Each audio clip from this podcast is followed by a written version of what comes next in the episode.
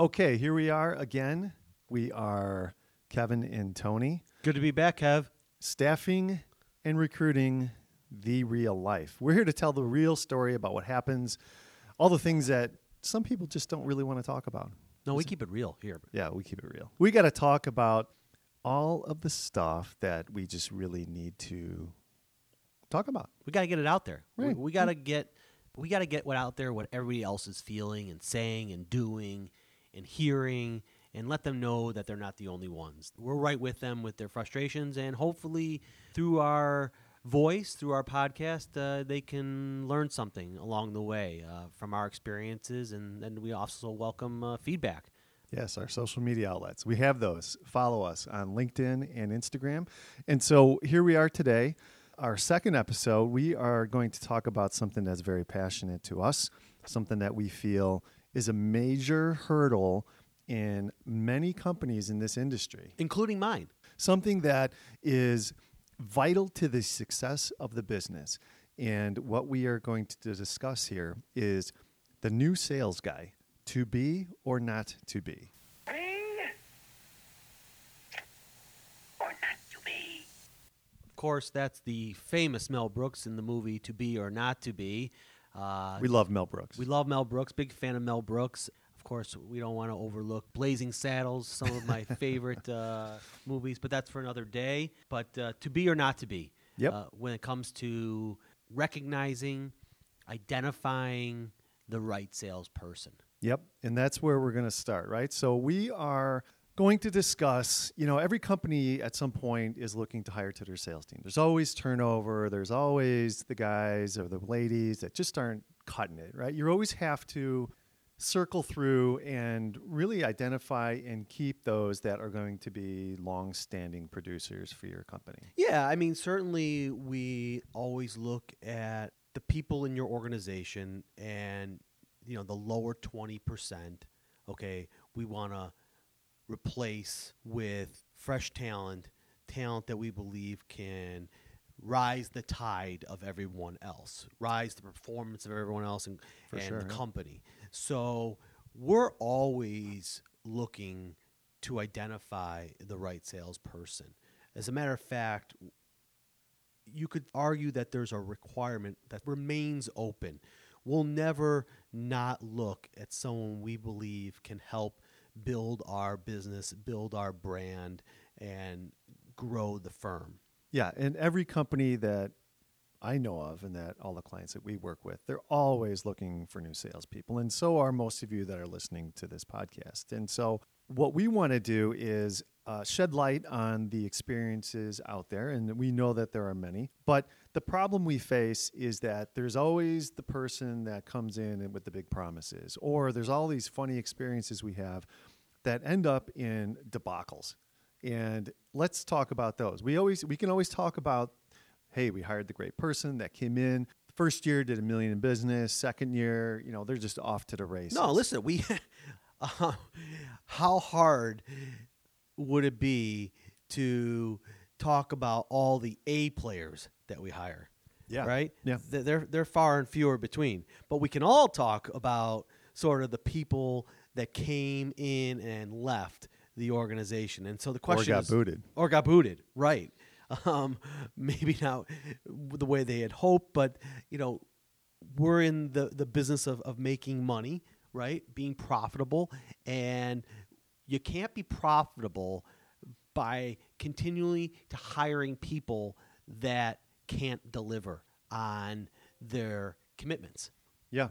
There are a number of different ways that companies look to hire in people, uh, especially on the sales side. Sometimes it's let's bring them up through recruiting, but we find that maybe they don't have the skills for that. They're more of a on the phone, in the email, building those relationships. And being a salesperson these days is uh, very different than what it used to be. And so, you know, when we think about bringing those people in, we look at certain traits or characteristics or experiences that may be required and could set them up for success. And so when we think about that, there's, you know, maybe grabbing somebody from another firm you know, there's usually a non-compete associated with that. So there's always that, you know, one year, 18 months or something that's going to be required for them to sit on the sidelines until they can produce. There's the person that comes in with the big Rolodex, or at least they, Claim to have the big Rolodex. right, right? right. That I mean, and, and, and, and sorry to interrupt you, but that's that's what we see a lot of, Kevin. I mean, is that we get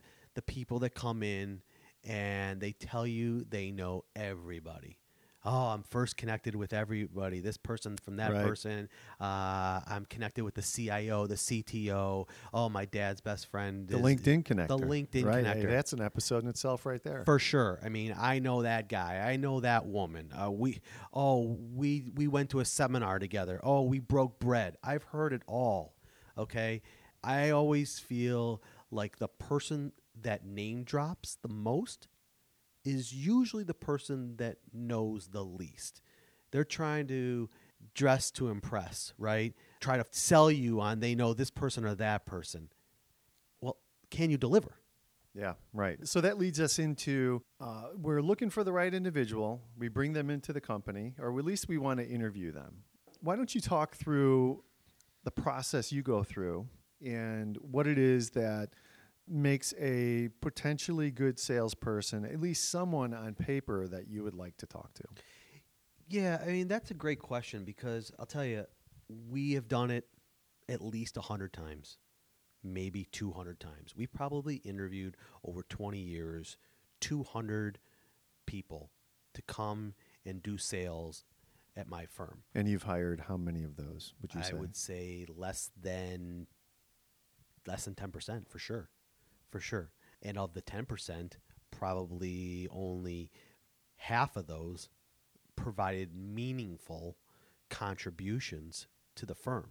Again, we're hiring new business development people, sales people that are new business developers. Right. They're out hunting, they're opening up doors, they're providing you new opportunities for contracts. And, uh, you know, Tony, that is, I think, the number one most difficult thing for companies in this space to be successful at. Well, yeah, because most people in sales usually turn into be account managers, managing a relationship, a relationship that was handed to them.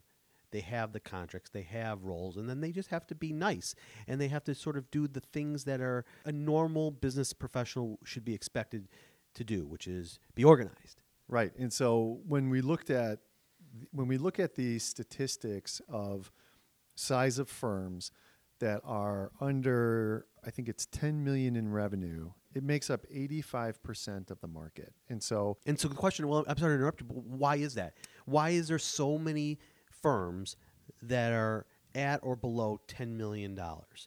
because well, so that's another episode in itself, but that's the the mark where companies have a hard time getting past that threshold of business where it's there's a there's a barrier of growth and it's easy to be a 10 or 15 million dollar business but it's very difficult to be a 25 to 50 million dollar business. But where i was going with this is that when you're a firm that size you either have maybe a couple of good relationships and then the rest is really new development. So when you bring in a salesperson it's almost a requirement that that person has to be a business development person a hunter not a farmer not come in and say I can manage uh, recs that come in and make sure they're filled and take people out to lunch. These are people that need to come in and sell and open doors and drive new revenue. Yeah, and the reason that they're so hard to find is because of what you said. That most of those accounts that are clients that are ten million dollars, that's a result of the business owner and their relationships. Right. Yeah. And you're pro- yeah, you're right. That's a good point. I'm a business owner, Right. And, and I have a great deal of relationships. The great deal of our accounts are from the business owners of our firm. so you've got a good group of accounts that have been maybe legacy accounts or things that the partners or the owners have brought in and now it's really time to diversify your client base to build the business because maybe you've exhausted the opportunities or the potential business that you've got from those key anchor accounts. And when we look at hiring new people, they have to come in with the ability to to Open the doors, right? Yeah, open the door exactly. And So of this ten percent, so moving to the ten percent that you've, let's say, you've brought in or you've interviewed, tell me about those. What what is it that you find when you truly vet the person out? What are the now we're not going to get into the traits and characteristics, but what what are you looking for exactly that would help say, all right, let, let's let's bring this person in. Let's give this person a shot. Is it their compensation plans? Is it their potential for new accounts? I mean, what? I, you know, Kev, I, I really, when I'm looking at someone's profile, someone that I want to bring in or someone that we do bring in, typically they have some characteristics that, that align with uh, my brother, my partner, and myself.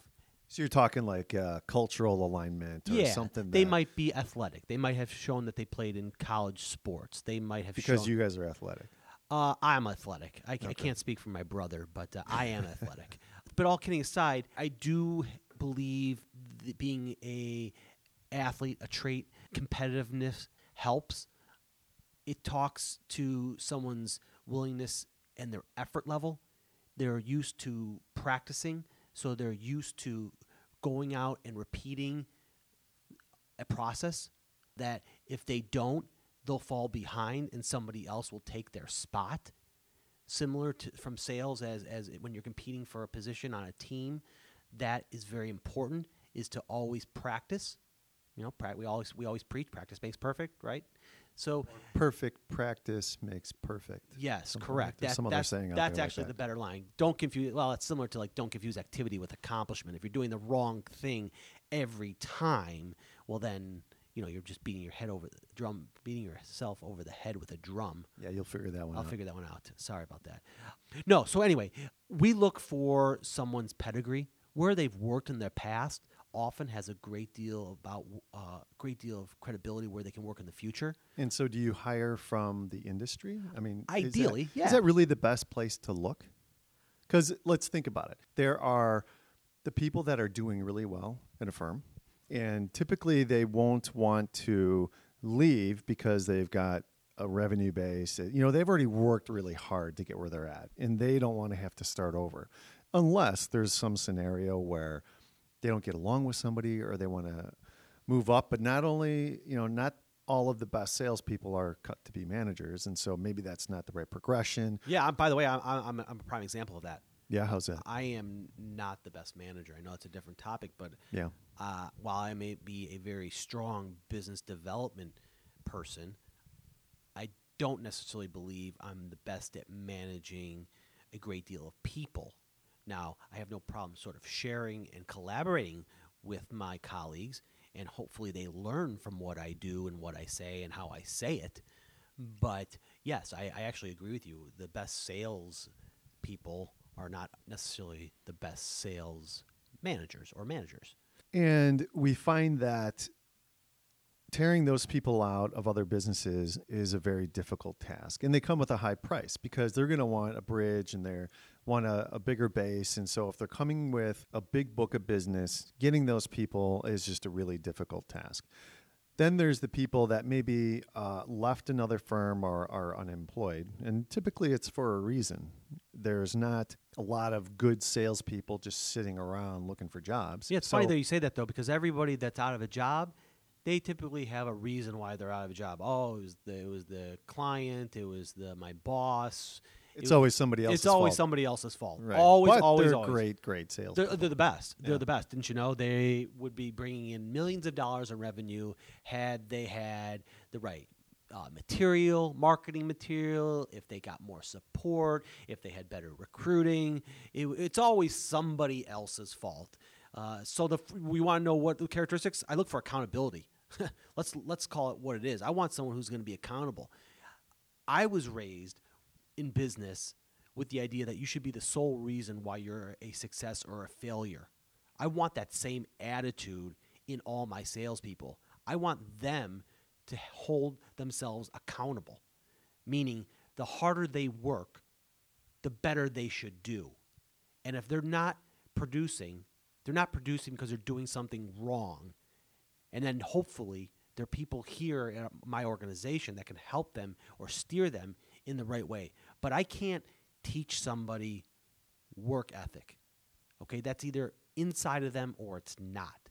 Yeah, no, that's a good point. So you have work ethic and you have uh, that competitive drive and the background that really showcases the behaviors that provide them the avenue for success. And when you start vetting these people out and you talk to them about expectations, so let's think about this. You get them to the point where, hey, you know, I think I like this person, they're pretty good. And then you set the expectations.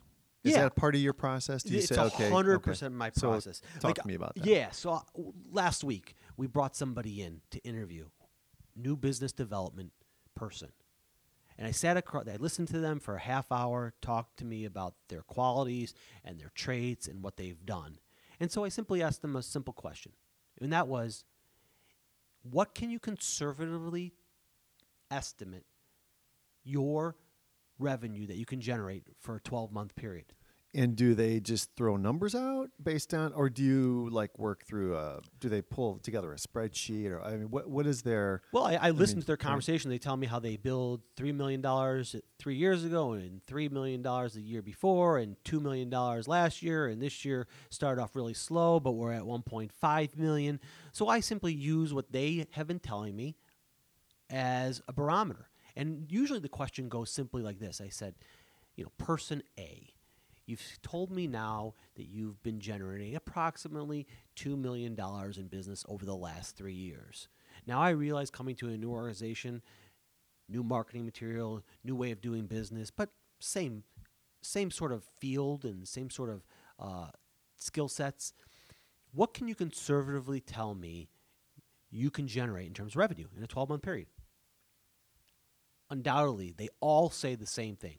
They all say, Yeah, what's that? they all say like, "Oh, for sure, for sure, I can bill at least a million and a half dollars. At least that's bare minimum." Okay, so so then what I would say in return is, okay, so you're telling me you've billed three million, you build two million, but conservatively for sure, you know you could bill a million and a half. And this is all new business development. New all new business Right, development. This So- isn't coming in. Give me three accounts. I'll do three million. Right. And do you set that expectation up front? Yeah. So, so, so what I say is, okay, so if you tell me one and a half million, if I ask you, can you deliver half of that in the same time period? So seven hundred and fifty thousand dollars. You're basically saying, well, you told me a million and a half, so can you conservatively conservatively do seven hundred fifty thousand? Yeah. Obviously, well, the answer to that is obviously yes. Obviously, yes. They can't. How, They can't. can you say no? They can't. who's going to say, "Hey, I can do 1.5," and then you ask him, "Can you do half of that?" No, uh, sorry, Tony, I can't Right. do half. So they're- I can only do 1.5. right. They're, they're they're jumping off the diving board. Oh yeah, I can I can do seven fifty all day. That's a layup. Layup. 750 is, I mean, that's a no-brainer. That's a seven footer Duncan. That you know that, that that- that's a no doubter. That's a no doubter. Okay, and so sure enough, we'll they'll we'll have a great interview. We'll like the person. We'll then they'll leave. We'll all sit and talk as a management group about the interview, and they'll we'll we'll talk about their strengths and their weaknesses. And they say, you know, we'll get to the numbers of. You know, let's assume that they fit salary wise and compensation wise, but they'll get to the numbers and like, well, hey, you know, this person said they've been billing three and two million dollars, and we asked them to answer the question what they conservatively think they could bring in. They say one and a half. We lower that by half, and they say no problem. So, what do you think happens? What do you think we do? They come in, they produce. Maybe it takes three months, maybe it takes six, maybe it takes a year, but they ride off into the sunset, hopefully. They become a long term producer. Well, you see trajectory. You sort of see that runway. You sort of see the evidence early on, and it sort of builds. Those are the two Bs. Those are those are people that that start off probably as C players. You see a runway towards B, and then they take off towards ATOM. or they may stay at B and they're still Right. good producers. Which is and- fine, which is fine. right. But- but you We're not going to always look for the A No, players because no. everybody plays a purpose, even if they're a B or sometimes a C player. Absolutely, you got to have your role players. All right. So we get to this point where we now have uh, a new salesperson on board, and one of three things happens. Either they're a success, like we just talked about, they end up being mediocre, and we can live with that. But then there's the failure. Yeah, there, There's plenty of those. I mean, what the margin of error in selecting good versus bad is very narrow. very. And so we have the failures, and that's a problem. That is a devastating thing for any business. Absolutely, yeah. I mean, if if you're in staffing, first of all, we've all felt this. Okay, we don't hire perfect. We're we're not a hundred percent. Uh, Although we are in the people business, We are in the people can't figure it out. It's it's very difficult. it, it, it's it is impossible, but we we keep trying, right? We keep trying because that's what we You do. have to. We right. What else do you do? So, for me, we've had. You know, I'll be the first one to admit it, we've had our failures. As I told you, we've interviewed you know probably 200 people Yeah. uh, over the span of our existence, and very few have been successful. And we're here to tell the truth. That's Yeah. what we do, right? Yeah. And so I've got a number of stories that I've seen, but why don't you start off? Tell me one that you've seen. Okay, well This, this, is supposed to be a funny show. This is and we've be been so show. serious, so it's time to really break it out. Yeah, and now- I, I'm sure everyone listening can relate to some of these. So. Yeah, so this is this is this is a classic. This is one of my all-time favorites. We had a gentleman come and interview at my firm, and he had a very impressive LinkedIn profile. He looked good. It was a good picture. He had a good pedigree. He had all the cost savings and all the revenue generation through new business development and had a track record of like seven or eight years and we were we we couldn't wait to interview this guy. I mean, he really looked and spoke the part. was he currently working at the time, or He was currently working. He was happy. Things were going well. Just As they always are. right. Just looking for that next and new opportunity. And so we brought him in, and boy, did he shine in the interview. I mean, I was like a hook, a fish on a hook. Had not only myself in the meeting, but my partner and also my brother. Okay, so there were three people interviewing this gentleman, and he said hands every- down, hands everybody. down. Uh, All three of you guys were like, "We got to have this." guy." Right. We're looking at each other with eyes wide open, literally kicking each other under the table. Like this guy is saying, is literally things are coming out of his mouth that I would say. And Oh well, if, if you said it, then Right, it's right, got to be right. right. I mean- I mean, nothing's better than hiring someone just like yourself. correct, Because correct. that's what we look for. That's what we do. I mean, the truth is, we do. We we see other people in ourselves, uh, and we want to do business with like-minded people. So did, he- did this guy wear the same kind of shoes you wear? not the same shoes, but he looked good. He had Because mon- Tony's got great shoes. Yeah, no, he had a monogram shirt with initials on the sleeve. No kidding. Very impressive. Yeah. Uh, well, then you know if they wear monogram sleeves, yeah, that was. they got their shit together. They had their shit together. Okay. for sure. All right, yeah. Can we say shit? Uh, we did. We did. Yeah, We can. Yeah. Why? Now we're can. keeping it real. Going forward, we're going to start saying shit. We say shit now. Okay. Okay. So we've hit the shit quota, and this guy leaves. Okay, we walk him out the door. and We'll say we'll be in touch with you shortly. We just want to talk about it. And so he walks out. My brother and my partner and I, we sit down and we talk. And the first thing that comes out of my mouth is, "This is, this is amazing. This guy is unbelievable. This guy, we need to hire him. I don't know what he's asking. I don't have that on me right now, but we need to make him an offer. And then reality sets in. I don't know what it was, but I said, you know, you know that adage if it's too good to be true, it usually is. Yeah. Oh yeah. Well, well, this this this what I'm about to tell you couldn't be more true. Okay? Please tell me. So here's what happens. We go to his LinkedIn file profile and we see other staff members that work at his company. And I, I say this sort of respectfully, but the profiles of the people that were working for him were of absolutely stunning, gorgeous women. Gorgeous. So these are people that work for him, Work for him. and they're profiles of gorgeous women. gorgeous, stunning women that hmm. all went to top notch universities and have an unbelievable pedigree of work experience. Well, he surrounds himself with very professional and very high profile. Very. people, right? I mean, you, I wouldn't know why he would want to leave this organization and work with you guys. and work with Moe, Larry, and Curly, so to speak, right? Right. I mean, but okay, I'm willing to go with it. So then we decide okay, not only does he have a resume to die for, he's got all the staff that works for him or with him that are unbelievably stunning, right? Like it's a modeling agency. And oh, I use the word model. So we had a young associate that worked for us, and she was a good at the computer in terms of searching, and she decides to take the photo of one of the ladies and do a Google image. And then upon doing that Google image, we realized that the woman in the photo is in fact a Brazilian model. so this guy so i think where you're going with this is that he created additional profiles of Yep. people Yep. That were fake. interesting So then we said, "Oh, That- wait, now wait, that's building a story right now." Wait, we thought. Well, we thought so. Wait, we thought maybe that was just one person. So we obviously go to the next person, and sure enough, this person was a a model from Mexico. So now we had like a a Brazilian model, a Mexican model, and we knew now what was starting to unfold. Okay, we then decided to reach out to these individuals that which were individuals that, all the that, models that worked for him. And as it turns out, they don't exist. They don't exist.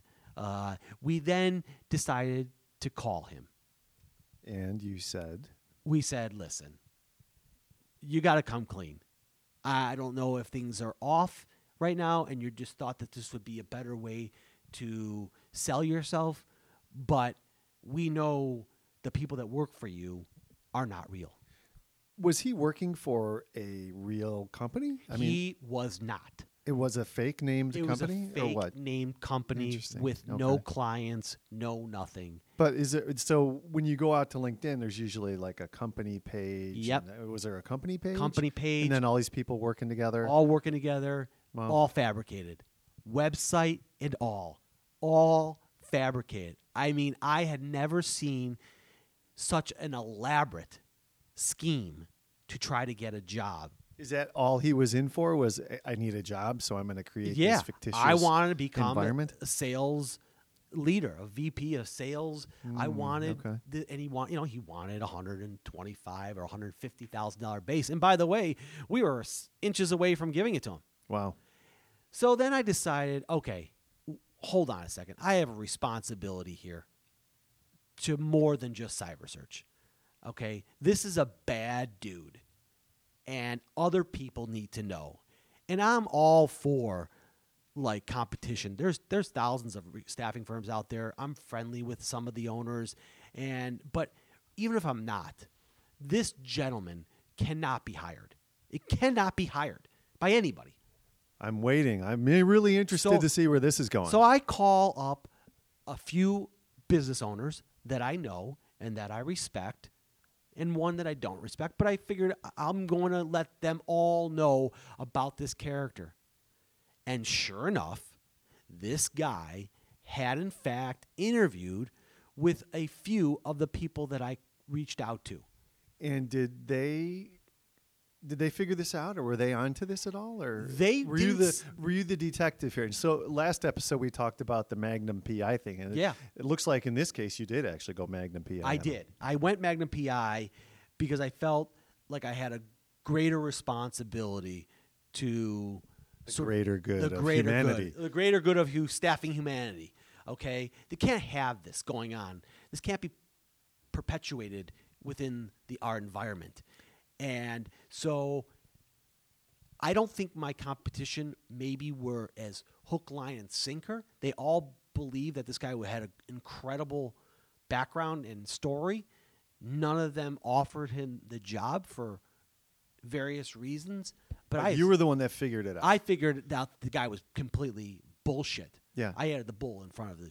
the right, and they're bullshit. probably like, "Holy shit!" Yes, they are. Tony They- figured it out. Tony figured it out. So that that's by far, by far and away, the most egregious to be or not to be, and this guy was not to be a salesperson for cyber search. So you figured it out. Luckily, Luckily, ahead of the curve. ahead of the curve. Right. You could have been in a spot where you hired this guy and then, holy cow, this, you know, now you find it out after the fact and now you got to clean it up and then that's a bigger problem. Yeah, and, and frankly, the truth is we've we've we've hired people, okay, that uh, they obviously no longer work for the organization, but they they interviewed well.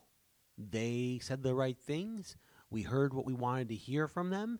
They started with our company, and um, then they just didn't fulfill any of their expectations.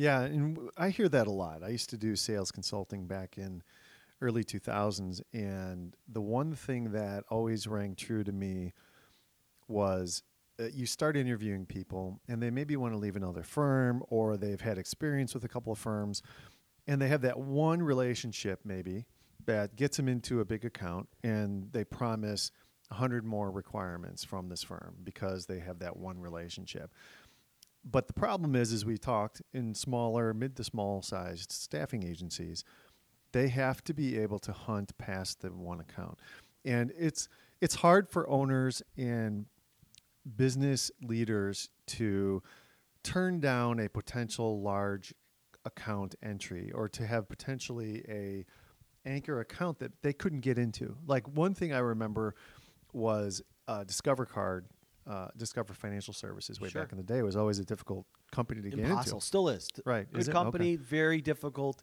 to penetrate. Uh, we went through the RFP process several times. It's just a very hard company to do business with. Yeah, and they've got their relationships, and Yeah. so, you know, I, I remember vividly talking to a guy saying, "I know I, I can get in there." And at this at the time, I knew the person who was running the program, and I had done business with them before in the past. And but they say, "Oh, I can promise you to get into this account," and I'm like, "Well, okay, well, we get you in, we hire you, maybe you get into the account. It's all on a promise. They're gonna have to believe that."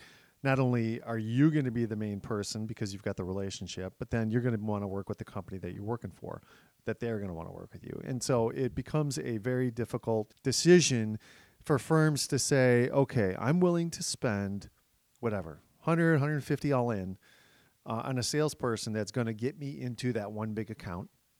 And I can live with that, knowing that they're not going to continue and open up new accounts because they're just going to live on that one account.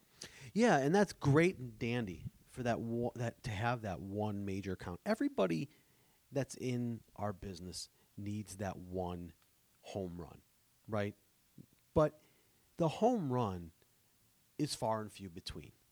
So it's nice to promise that you're going to be able to bring in Discover, Walgreens, Motorola at the time, whomever. But what really separates new business developers, uh, development people, are those that can bring in accounts that are like singles. They get two or three recs a month, but it's consistent and they're fillable roles. And then they get a couple accounts that are like doubles, and they get three or four or five recs a month. So they're hitting for average. They're hitting three, three twenty-five. sort of allows them to keep making money, generating Right. revenue, getting commissions. The, the, those that's the consistency. That's what you need to have.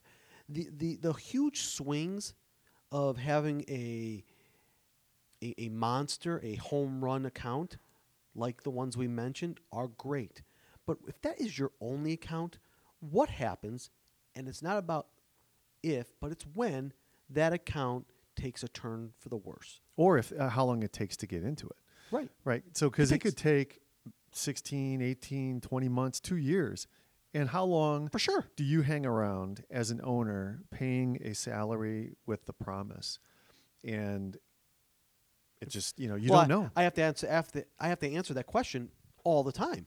In, at, at- after after every interview process, how long is it going to take to break even? And what do you typically look at there? So we, we talked about, and we have a, a firm belief, you and I, hire slow, Hire fire slow. fast. I do. Right. I, and so, how do you balance the fire fast patience to get into an account, the promise, the hope? It's tou- it's a very it's an art. tough. Right. That's an art. tough. That's not you know that there's no science, frankly, and it's something that we as ownership debate all the time. Frankly, it comes down to watching and listening to that individual work. Nothing. like not like you have time to sit around and Yeah, and I don't mean I don't mean uh, over their shoulder or listening in, but you got to have activity. Now, I did say earlier, and I will continue to say throughout our podcast. yeah right. Don't confuse activity with accomplishment. Right? That's a huge thing. So I hear a conflict there. Yeah. So, right? you- so what is that activity? that activity is is working smart. Okay? It's called planning your day out. It's called showing a level of Say it, spit it out. you know, it's it's showing a level of commitment to the to the craft. You're going to get told in our business no 98% of the time. Yeah. So I send out 100 emails.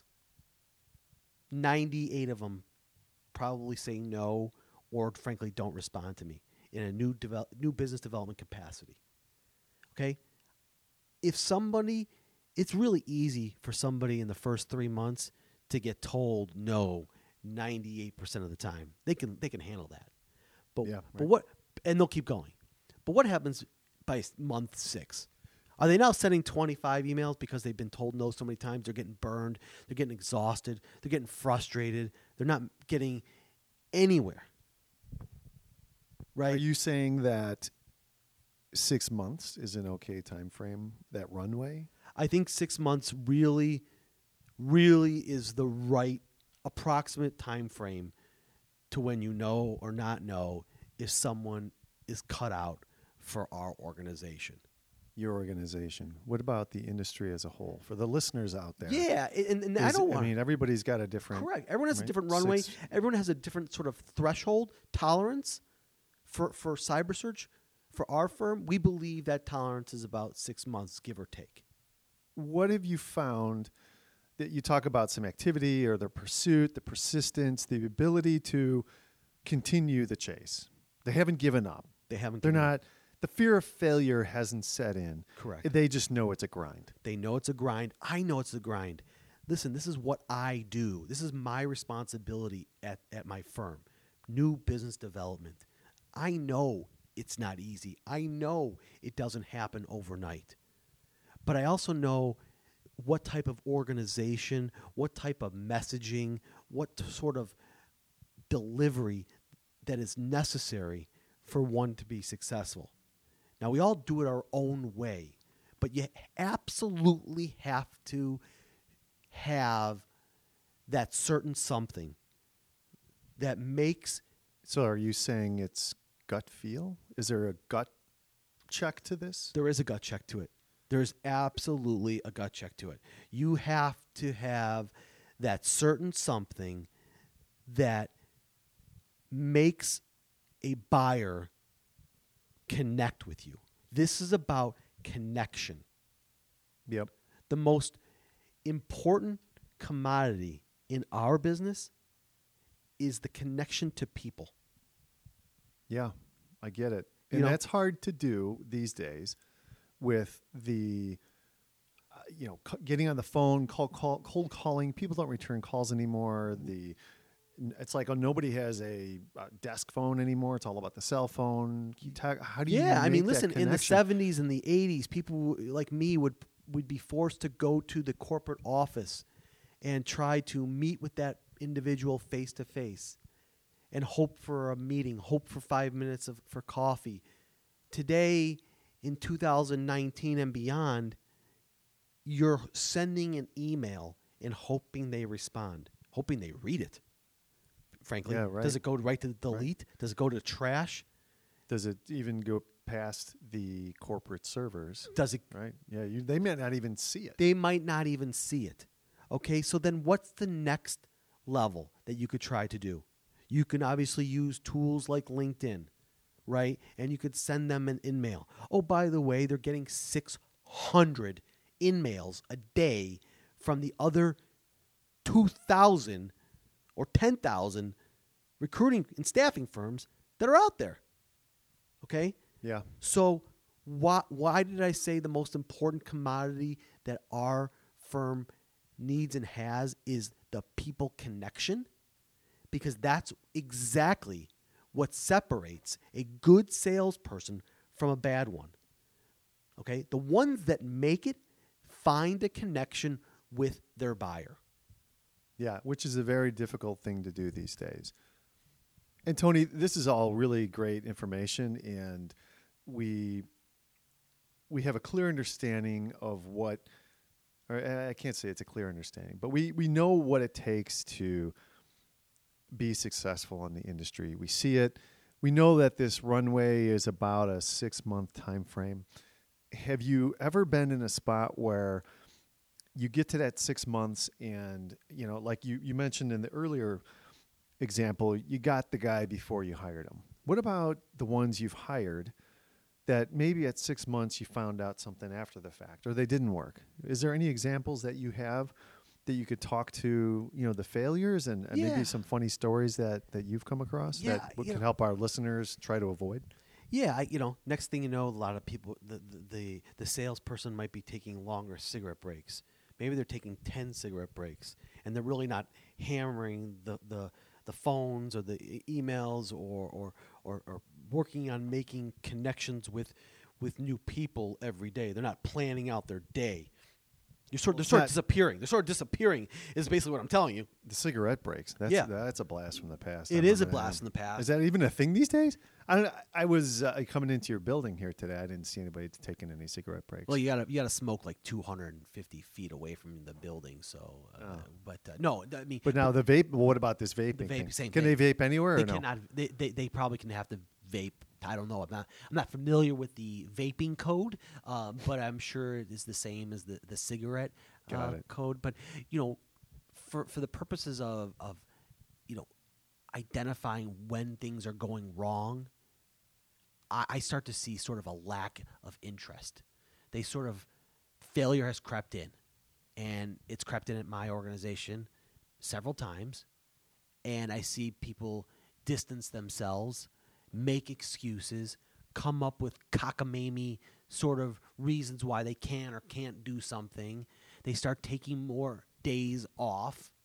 They've lost that I hate to say that, lost that love and feeling. That's a great song, but the, the truth is that, that they have. They've lost that love and feeling for the passion, the, the dedication, the energy level that's needed to withstand the 98 no's that they're going to get in a given week. Yeah, and there's a lot of people that don't make that cut, right? Uh, most of them, most Yeah, of them don't yeah. make the cut. Uh, I can live with a contributor that contributes uh, just a, a reasonable amount to our business financially. If they're a good person, if they mean well, if their effort level is there, but they're just not they're not the Wayne Gretzky of of hockey, right? They're on the third line instead of the second or first line, and that's okay. We got to have individuals at each line, okay, and that's okay. But the people that fail, uh, actually, I will tell you. Here's one of the bigger failures that we've had. We had someone who came in who was on the third line, right? He got limited playing time, so to speak, based on his results. But then one day, the right account clicked for him. And he went from a C to a B to an A. And he had roughly 20, 30 people billing with that one account that we talked about. But then that one account decided to change the way it uses its vendors. And that one account went from 20 people to 15 people to 10 to 5 to 0. and then what? Well, when that person saw that account go from 20 to 10, he should have been working harder at replacing maybe with three or four singles type accounts or a couple bu- doubles. But you just can't start that engine. Once you turn it off, That- that's a great point. Yeah, you always got to be hunting. you always got to Yeah, be hunting. That hunting list has got to be. You can't stop to be because it takes so Yep. long. It's not where you can just stop for six weeks and pick it up. You got to keep it going, and, then you have to follow up. And there's this, this there's like this cycle of of of following up and reaching out to new people and following up and then reaching out to new people so that you're always sort of revolving around because your time is not necessarily your buyer's time. Okay, when those two intersect, the buying and the selling, inter- then, then of course you're going to get a client. But rarely, and that's why 98% of the time you fail, do they intersect. You know, you can't just expect to call up someone at a company and they have a need for you and they want to use you right now and then. Okay, that's why building that connection is so important. And so what happens is these people that have these nice accounts, they'll lose their resources. They'll be billing less and less. And instead of continuing on taking advantage of having sort of that monster client, while that monster client, you should be, that's the time where you, you put the pedal to the metal and you look for more clients, more clients to add Right. on. But Yep. they go the opposite direction. They go, They the, sit on their laurels. they sit on their laurels. They go, get- hey, I've got a revenue stream. I'm going to stick with uh, this. I'm I'm making some money. I don't need to keep working. Yeah, it's the summer. I'm going to the Cubs game. I'm going to go kick my kids' Great America. I'm going to go on vacation for three days. I'm going to do this, that, and the other thing. Hey, fine, great. And, and I hope that account lasts forever. But what happens when it doesn't? What happens when things change? And so what happens is that person, those people happen. It's happened many times. We, as much as we can tell them, don't do it, don't do it. They they they stop the the new business development cycle, and And they end up being a not to be. Hey, they- Because they, they had a one hit. They, they got to the big leagues. No, you were about to say it. They become a one-hit wonder. Yeah. They hit, they hit the home run. They think, oh, shit, I got this made. I can hit home runs. Their average dips below 100, and bam, they're back in the minors. Back in the minors, A- and they're never really heard from again. They they sort of you're the, they're like a boxer that can't take a punch. You know, I've been doing this twenty some odd years now, and I've taken my punches, and they've knocked me down. I take the the eight count, I get it to my feet, and I punch back, and I keep fighting, and it takes that good fight to become that victor.